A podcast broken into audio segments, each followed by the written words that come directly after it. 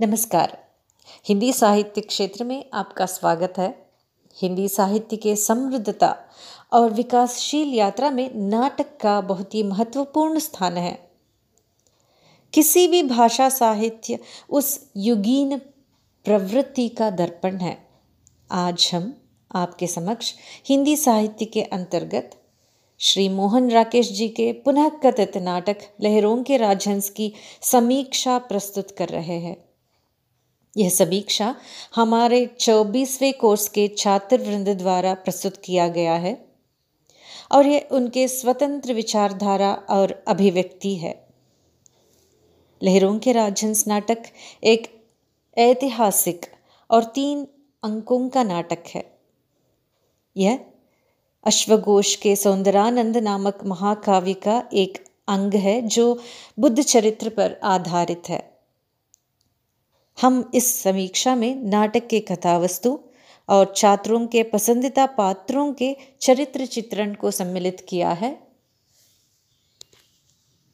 सर्वप्रथम कथा वस्तु या कथा संदेश के बारे में अपने विचारधारा प्रस्तुत कर रहे हैं हर्षवर्धन, जो हमारे साथ है। चलिए सुनते हैं हर्षवर्धन के विचार।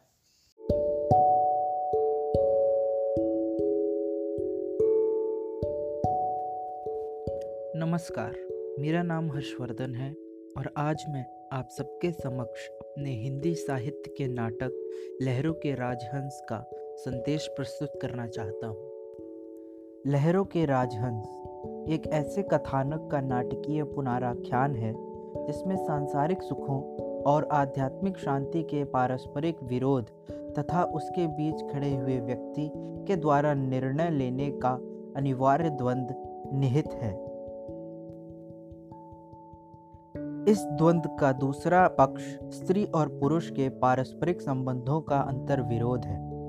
जीवन के प्रेय और श्रेय के बीच एक कृत्रिम और आप आरोपित द्वंद्व है, जिसके कारण व्यक्ति के लिए चुनाव कठिन हो जाता है और उसे चुनाव करने की स्वतंत्रता भी नहीं रह जाती। अनिश्चित, अस्थिर और संशयी मन वाले नंद कि यही चुनाव की यातना ही इस नाटक का कथा बीज और उसका केंद्र बिंदु है। धर्म भावना से प्रेरित इस कथानक में उलझे हुए ऐसे ही अनेक प्रश्नों का इस कृति में नए भाव बोध के परिवेश में परीक्षण किया गया है। मोहन राकेश जी का यह नाटक लहरों के राजहंस, कुछ अंशों में आषाढ़ का एक दिन की उपलब्धियों को अधिक सक्षम और गहरा करता है। यद्यपि रूपबंध के स्तर पर तीसरा अंक अधिक दुर्बल है और पर्याप्त स्पष्टता और तीव्रता के साथ अभिव्यंजित नहीं होता। इसमें भी सुदूर अतीत के एक आधार पर आज के मनुष्य की बेचैनी और अंतर्द्वंद संप्रेषित है। हर व्यक्ति को अपनी मुक्ति का पद स्वयं ही तलाश करना होता है। दूसरों के द्वारा खोजा गया पथ चाहे जितना श्रद्धास्पद हो, चाहे जितना आकर्षक और मोहक हो, किसी संवेदनशील व्यक्ति का समाधान नहीं कर सकता। इसलिए नाटक के अंत में नंद न केवल बुद्ध द्वारा बलपूर्वक थोका, थोपा गया, भिक्षुत्व अस्वीकार कर देता है, बल्कि सुंदरी के आत्मसंतुष्ट और छोटे व्रत में आबद्ध, किंतु आकर्षक जीवन को भी त्याग कर चला जाता है। अपनी मुक्ति का मार्ग उसे स्वयं ही रचना होगा। राजहंस के प्रतीकात्मक स्वरूप को लिए मानव मन का अंतर्द्वंद और समाज के बीच रहकर भी इंसान कैसे अकेला होकर अपने आप से ही जूझता और लड़ता रहता है, यह संदेश दिया है। धन्यवाद।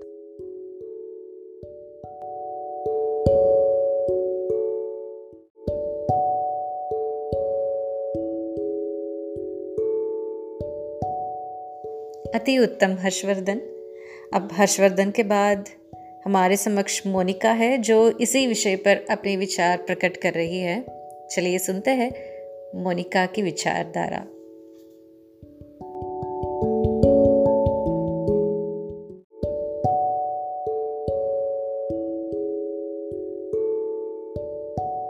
सुप्रभात मेरा नाम मोनिका है और आज मैं आप सबके समक्ष हमारे हिंदी साहित्य के पाठ, लहरों के राजहंस की कथा का संदेश प्रस्तुत करने जा रही हूँ, जो कुछ इस प्रकार है। लहरों के राजहंस में एक ऐसे कथानक का नाटकीय पुनर्ख्यान है, जिसमें सांसारिक सुखों और आध्यात्मिक शांति के पारस्परिक विरोध तथा उनके बीच खड़े हुए व्यक्ति के द्वारा निर्णय लेने का अनिवार्य द्वंद्व निहित है। इस द्वंद्व का एक दूसरा पक्ष स्त्री और पुरुष के पारस्परिक संबंधों का अंत विरोध है। जीवन के प्रेय और श्रेय के बीच एक कृत्रिम और आरोपित द्वंद्व है, जिसके कारण व्यक्ति के लिए चुनाव कठिन हो जाता है और उसे चुनाव करने की स्वतंत्रता भी नहीं रह जाती। अनिश्चित, अस्थिर और संशय मन वाले नंद की भी यही चुनाव की यातना ही इस नाटक का कथा बीच है और उसका दूसरा केंद्र बिंदु है।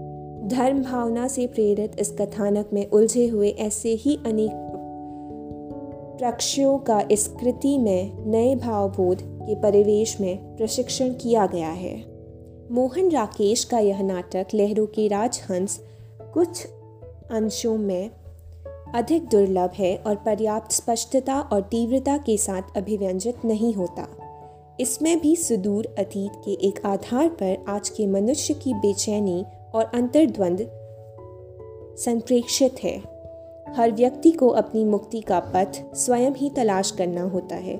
दूसरों के द्वारा खोजा गया पथ चाहे जितना श्रद्धास्पद हो, चाहे जितना आकर्षक और मोहक हो, किसी संवेदनशील व्यक्ति का समाधान नहीं कर सकता। इसलिए नाटक के अंत में नंद न केवल बुद्ध द्वारा बलपूर्वक थोपा गया भिक्षुत्व अस्वीकार कर देता है, बल्कि सुंदरी के आत्मसंतुष्ट और छोटे व्रत में आबद्ध, किंतु आकर्षक जीवन को भी त्याग कर चला जाता है। अपनी मुक्ति का मार्ग उसे स्वयं ही रचना होगा।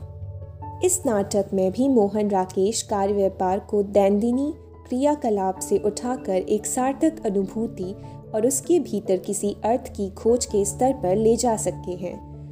किंतु इसकी विषय वस्तु में पर्याप्त सघनता, एकाग्रता और संगति नहीं है। पहला अंक सुंदरी पर केंद्रित चाँद करता है, जिसमें नंद एक लुब्ध मुक्त किसी हद तक संयोजित और संतुलन युक्त पति मात्र लगता है। किंतु दूसरे अंक में नाचक स्वयं उसके अंत संघर्ष पर केंद्रित होने लगता है। यद्यपि अभी इस संघर्ष की रूपरेखा अस्पष्ट है। तीसरे अंक में संघर्ष की आकृति तो स्पष्ट होने लगती है, किंतु वह किसी तीव्रता या गहराई का आयाम प्राप्त करने के बजाय अकस्मात ही नंद और सुंदरी के बीच एक प्रकार की गलत फहमी में खो जाता है। दोनों एक दूसरे के संघर्ष का व्यक्तित्वों के विस्फोट का सामना नहीं करते और नंद बड़ी विचित्र सी कायरता से चुपचाप घर छोड़कर चला जाता है। उसके इस पायल, पलायन की अनिवार्यता नाटक के कार्य व्यापार में नहीं है, बल्कि एक अन्य स्तर पर वह आषाढ़ का एक दिन में कालिदास के भी इसी प्रकार के भाग निकलने की याद दिलाता है। कुल मिलाकर तीनों अंक अलग अलग से लगते हैं, जिनमें सामग्रिक अनिवीति नहीं अनुभव होती। किंतु इस कमी के बावजूद पहला और दूसरा अंक अत्यंत सावधानी से गठित और अपने आप में अत्यंत कलापूर्ण है। विशेषकर दूसरे अंक में, नंद और सुंदरी के बीच तो अलग अलग स्तरों पर चलने वाले पारस्परिक आकर्षण उद्वेग तथा उनके तनाव की बड़ी सूक्ष्मता, संवेदनशीलता और कुशलता के साथ प्रस्तुत किया गया है।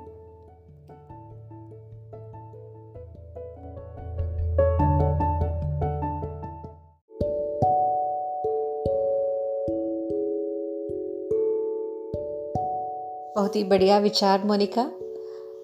अब चलिए सुनते हैं हर्ष प्रताप सिंह, जो कथावस्तु पर अपने विचार प्रकट कर रहा है।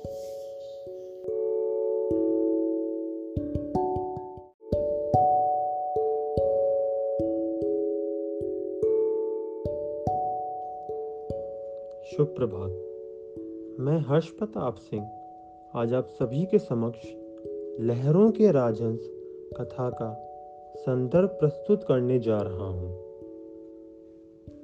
लहरों के राजहंस में एक ऐसे कथानक का नाटकीय पुनराख्यान है, जिसमें सांसारिक सुखों और आध्यात्मिक शांति के पारस्परिक विरोध तथा उनके बीच खड़े हुए व्यक्ति के द्वारा निर्णय लेने के अनिवार्य द्वंद्व निहित है।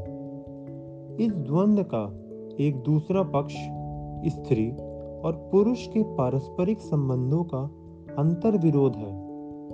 जीवन के प्रे और श्रेय के बीच एक कृत्रिम और आरोपित द्वंद्व है, जिसके कारण व्यक्ति के लिए चुनाव कठिन हो जाता है और उसे चुनाव करने की स्वतंत्रता भी नहीं रह जाती।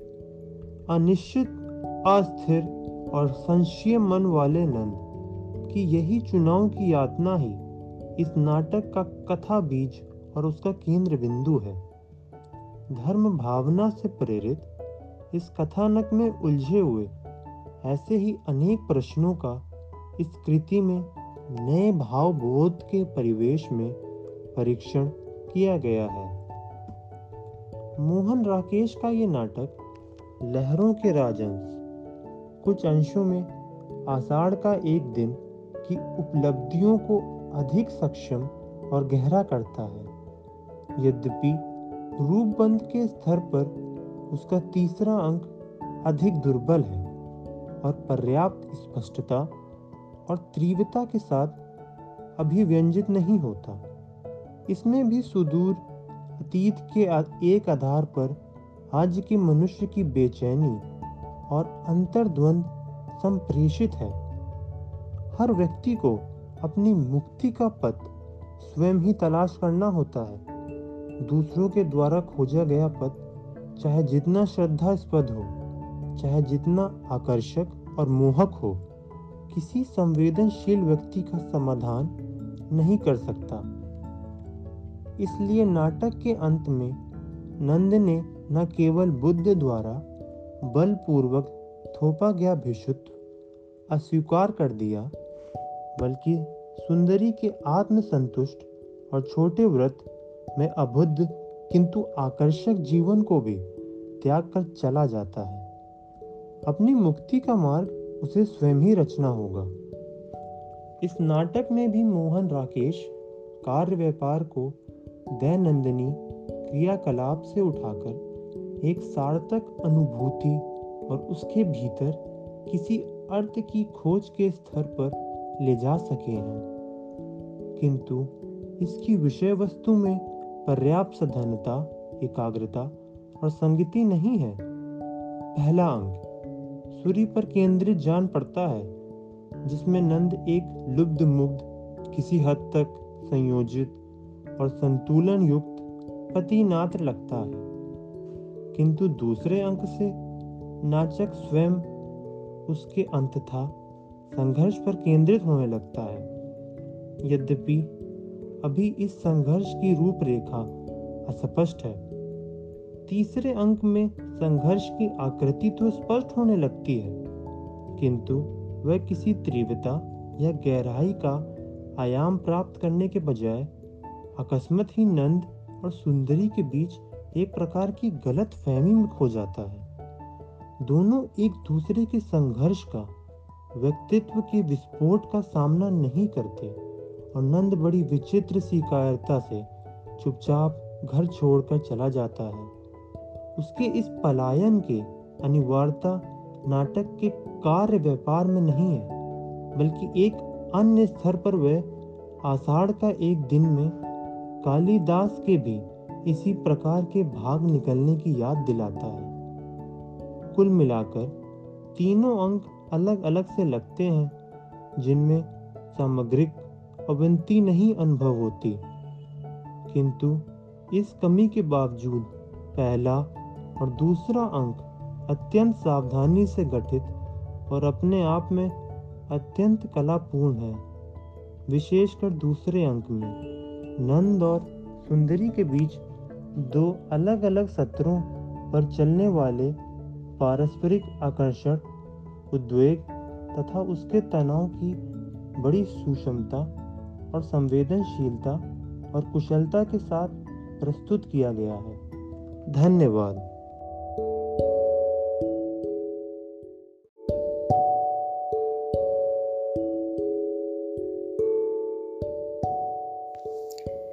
बहुत ही बढ़िया। हर्ष प्रताप सिंह। इसी तरह कथावस्तु के बारे में मुस्कान थापा, किशन कुमार पांडे, विशाल सिंह और विशाल चक्रवर्ती ने भी बहुत ही सुंदर तरीके से अपने विचार व्यक्त किया है।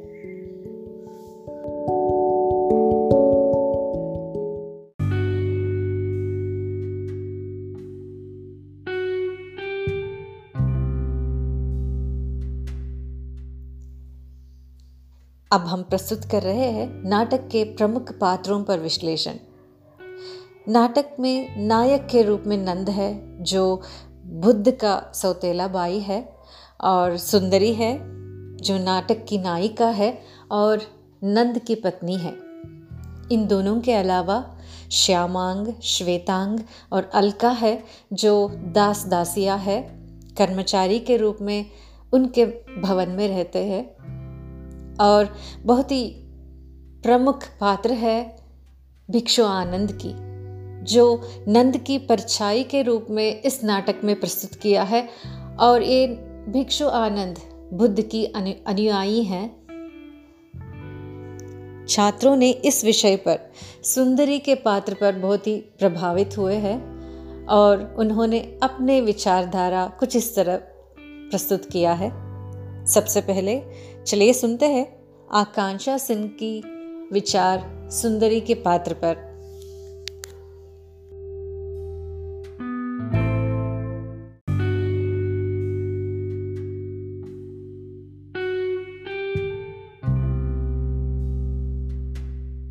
नमस्कार महोदया, मेरा नाम आकांक्षा सिंह है।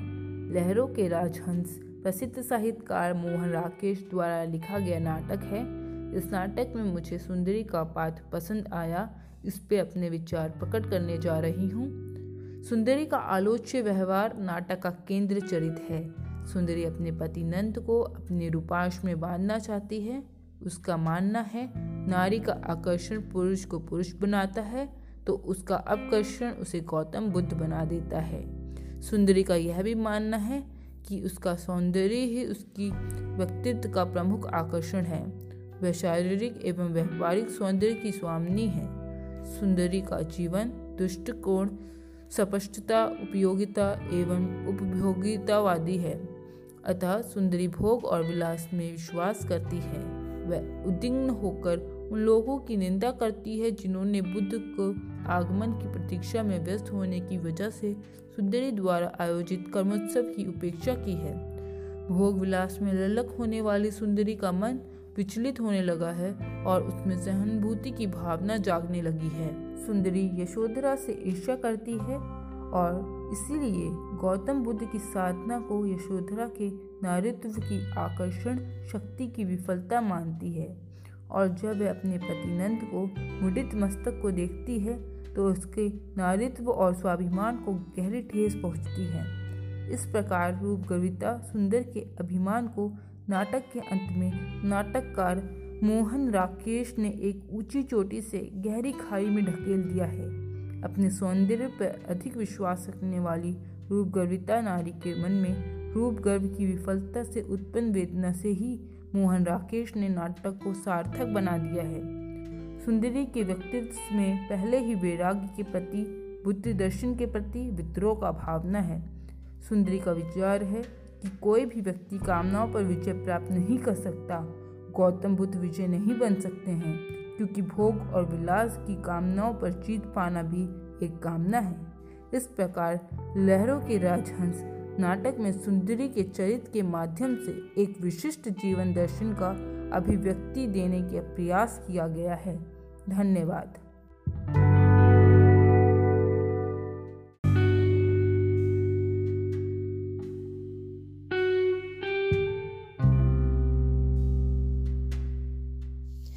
बहुत बढ़िया आकांक्षा।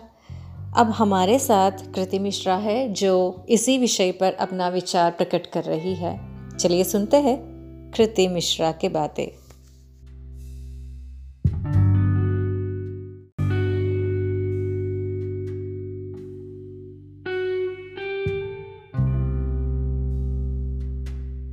सुप्रभात। मेरा नाम कृति मिश्रा है और आज मैं आप सभी के समक्ष अपने हिंदी साहित्य नाटक, लहरों के राजहंस में अपने पसंदीदा पात्र का चरित्र चित्रण करने जा रही हूँ। लहरों के राजहंस प्रसिद्ध साहित्यकार मोहन राकेश द्वारा लिखा गया नाटक है। इस नाटक में मुझे सुंदरी का पात्र पसंद आया है। सुंदरी का आलोच्य व्यवहार नाटक का केंद्र चरित्र है। कपिल वस्तु के राजकुमार नंद की पत्नी सुंदरी मोहन राकेश का दूसरा नाटक लहरों के राजहंस की नायिका है। इस नाटक की कथा वस्तु ऐतिहासिक है।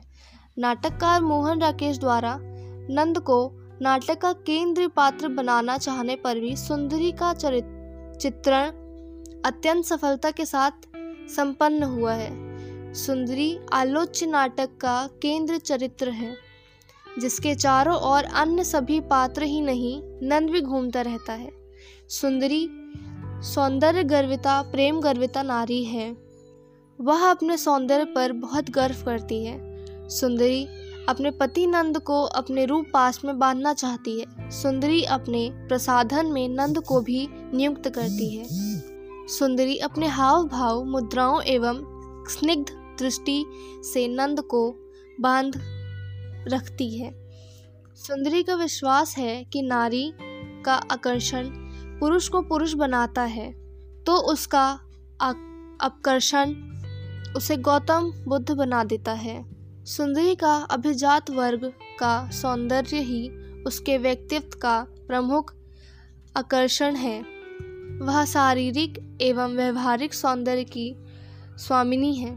सुंदरी का जीवन दृष्टिकोण स्पष्टतः उपयोगिता एवं उपभोगितावादी है। सुंदरी के अनुसार जीवन की सार्थकता तो उपभोग ही। है रूप गर्विता, सुंदरी अहम पीड़ित भी है। सुंदरी के हिसाब से ज़िंदगी सिर्फ़ खाओ, पियो और मौज करो वाले सोच पर ही निर्भित है। सुंदरी यशोधरा से ईर्षा करती है और उसका मानना है कि गौतम बुद्ध भी गौतम बुद्ध की साधना को यशोधरा ने नारित्व की आकर्षण शक्ति की विफलता मानती है, जबकि वह अपने पति नंद की मुंडित मस्तक को देखती है तो उसे नारिवता और स्वाभिमान को गहराई ठेस पहुँचती है।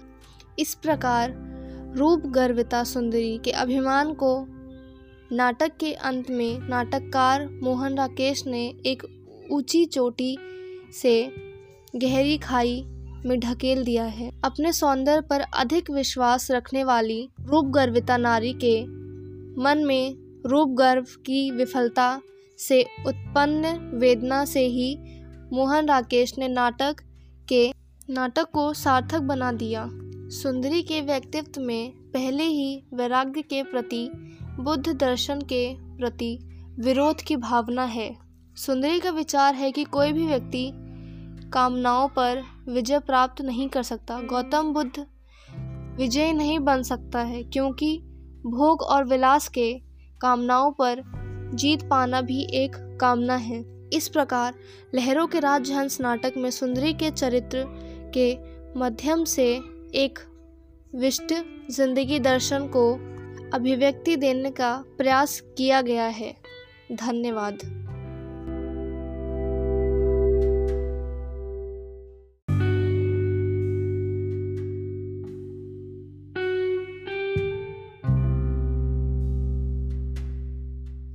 बहुत बढ़िया विचार है कृति मिश्रा। अब ऐसे ही विचार है अरविंद भारद्वाज के।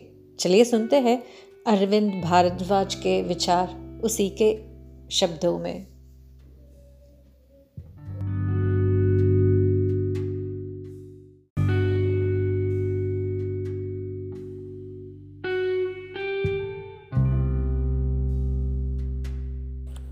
सुप्रभात, मेरा नाम अरविंद भारद्वाज है। आज मैं आप सबके समक्ष अपने पसंदीदा चरित्र सुंदरी के बारे में बताना चाहता हूँ।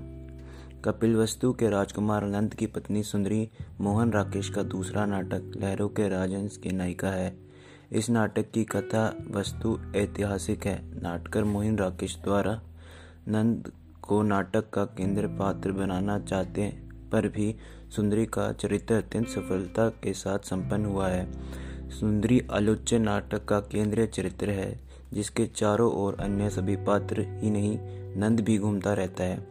सुंदरी सौंदर्य विता प्रेम वृता नारी है, वह अपने सौंदर्य पर बहुत गर्व करती है। सुंदरी अपने पति नंद को अपने रूपाश में बांधना चाहती है। सुंदरी अपने प्रसादन में नंद को भी नियुक्त करती है। सुंदरी अपने हाव भाव मुद्राओं एवं दृष्टि से नंद को बांधे रखती है। सुंदरी का विश्वास है कि नारी का आकर्षण पुरुष को पुरुष बनाता है और उसका आकर्षण उसे गौतम बुद्ध बना देता है। सुंदरी का अभिजात वर्ग का स्वर्गण सौंदर्य ही उसके व्यक्तित्व का प्रमुख आकर्षण है। वह शारीरिक एवं व्यवहारिक सौंदर्य की स्वामिनी है। सुंदरी का जीवन स्पष्ट उपयोगिता एवं उपभोगवादी सुंदरी के अनुसार, जीवन का स्थरता तो उपभोग ही है। रूप ग्रविता सुंदरी अपीड़ित भी है। चार्वक दर्शन के खाओ पियो और मौज करो वाले प्रवृत्ति मार्गो जीवन सिद्धांतों का अनुसार करते हुए सुंदरी को भोगने में विश्वास रखती है। इस चरित्र के माध्यम से नाटकर ने जीवन के भोग व उसकी महत्ता से शब्द एक व्यापक दर्शन की प्रतिदीपित किया है। स्वाभिमानी सुंदरी, बाहरी लोगों का उपस्थित होना आवश्यक नहीं समझती। कमोत्सव में अतिथियों के अनुपस्थिति से सुंदरी का, सुंदरी में निराशा छा जाती है। फिर भी स्वाभिमानी सुंदरी इसे स्वीकार नहीं करती, लेकिन स्वाभिमानी सुंदरी का हृदय इस विषय से घायल होता है। आप स्वयं उन लोगों के यहाँ होकर आए क्यों नहीं? आपका स्वयं लोगों के यहाँ जाना विशेष रूप से यह कहने के लिए यह क्या अपमान का विषय नहीं है? नंद अतिथियों को आमंत्रित करने उनके घर जाते हैं। स्वाभिमानी सुंदरी को नंद का वहाँ जाना सही नहीं है। नंद अतिथियों को बुलाने के लिए घर जाने पर भी लोग यहाँ नहीं आए तो स्वाभिमानी सुंदरी सोचती है कि लोगों को उनका आभार मानना चाहिए और स्वतः ही आ जाना चाहिए। कमोत्सव के आयोजन में अतिथियों की अनुपस्थिति में सुंदरी का स्वाभिमान चूर चूर हो जाता है। उसे उस विपरीत स्थिति की कल्पना नहीं की थी। सुंदरी शंकलु नारी है। वह विला, विलासमय जीवन का प्रदर्शन करने में वह कमोत्सव का आयोजन करती है। इसलिए कमोत्सव में अतिथियों की अनुपस्थिति में किसी का हाथ के न होने के कारण की शंका करती है। वह इस शंका को नंद के सामने व्यक्त करती है, क्यों आज तक कभी हुआ कि कपिल वस्तु के जिस राजपुरुष ने इस भवन में निमंत्रण पाकर अपने को कृतार्थ ना समझा हो, कोई व्यक्ति कभी समय पर आने में रहा हो, अतिथियों की अनुपस्थिति की सूचना को पाकर सुंदरी का मन व्यथित होता है, वह उसके अंग को चोट लगता है, वह उद्ग्रीड होकर उन लोगों की निंदा करती है, जिन्होंने बुद्ध के आगमन की प्रतीक्षा में व्यस्त होने की वजह से सुंदरी द्वारा आयोजित कमोत्सव में उपेक्षा की है। भोग विलासों में ललक होने वाली सुंदरी की सहानुभूति की भावना है, भी है। सुंदरी एक संपूर्ण नारी है।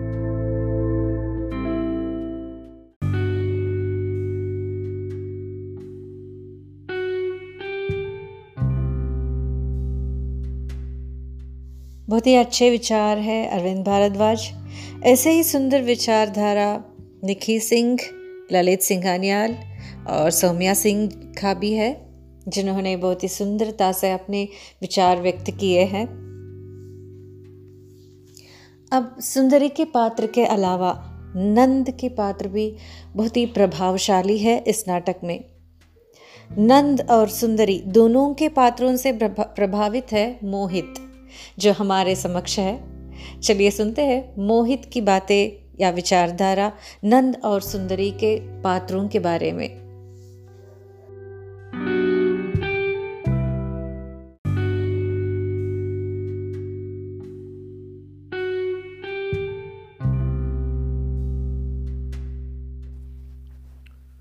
नमस्कार, मेरा नाम मोहित है, मेरा रोल नंबर तैतीस है। मेरे पसंद के दो कलाकार नंद और सुंदरी है, जो पत्नी पत्नी होकर भी बिल्कुल भिन्न हैं। यहाँ नंद नाटक का केंद्रीय पात्र नंद गौतम बुद्ध का सोतेला भाई था। यह नाटक उनके मानसिक द्वंद्व के इर्द गिर्द रचा गया है। एक और वे गौतम बुद्ध से प्रभावित होकर भिक्षु बनना चाहते हैं।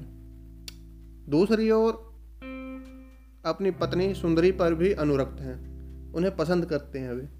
जब नंद सुंदरी के पास होते हैं, तब वे आध्यात्मिक होना चाहते हैं। लेकिन जब तथागत के निकट होते हैं तो सांसारिक से मुक्त नहीं हो पाते। नंद मन का प्रतीक है। यही सुंदरी नंद की रूप गर्विता रानी, जो संसारिक में पूरी तरह रमी हुई है, संसारिक बंधनों में बंधी हुई है, वह गौतम बुद्ध के संन्यास के लिए प्रत्यक्ष एवं अप्रत्यक्ष रूप से यशोधरा को दोषी मानती है, यशोधरा की उदासीनता को दोषी मानती है। सुंदरी संसार का प्रतीक है। यह दोनों पति पत्नी है, लेकिन फिर भी बहुत भिन्न है। यही इस नाटक का निष्कर्ष भी है, और यही दोनों मेरे पसंदीदा कलाकार भी है। धन्यवाद।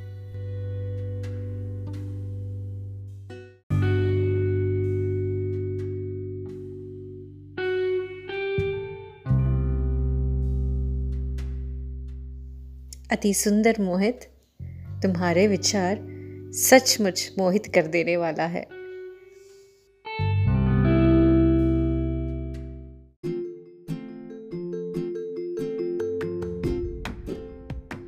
ऐतिहासिक कथानकों के आधार पर श्रेष्ठ और सशक्त नाटकों की रचना तभी संभव है जब नाटककार ऐतिहासिक पात्रों और कथा स्थितियों को अनैतिहासिक और युगीन बना दे। इस विचार पर लहरों के राजहंस का खरा उतरना ही इसे हिंदी साहित्य क्षेत्र में एक विशिष्ट स्थान मिला है। ऐसे ही श्रेष्ठ नाटक की एक विशिष्ट समीक्षा में आपके सहयोगिता के लिए धन्यवाद। सर्वे जना सुखिनो भवंतु और बहुत ही प्रमुख है। हमारे छात्रों के सफल और सक्षम प्रयत्न के लिए शुभकामनाएँ।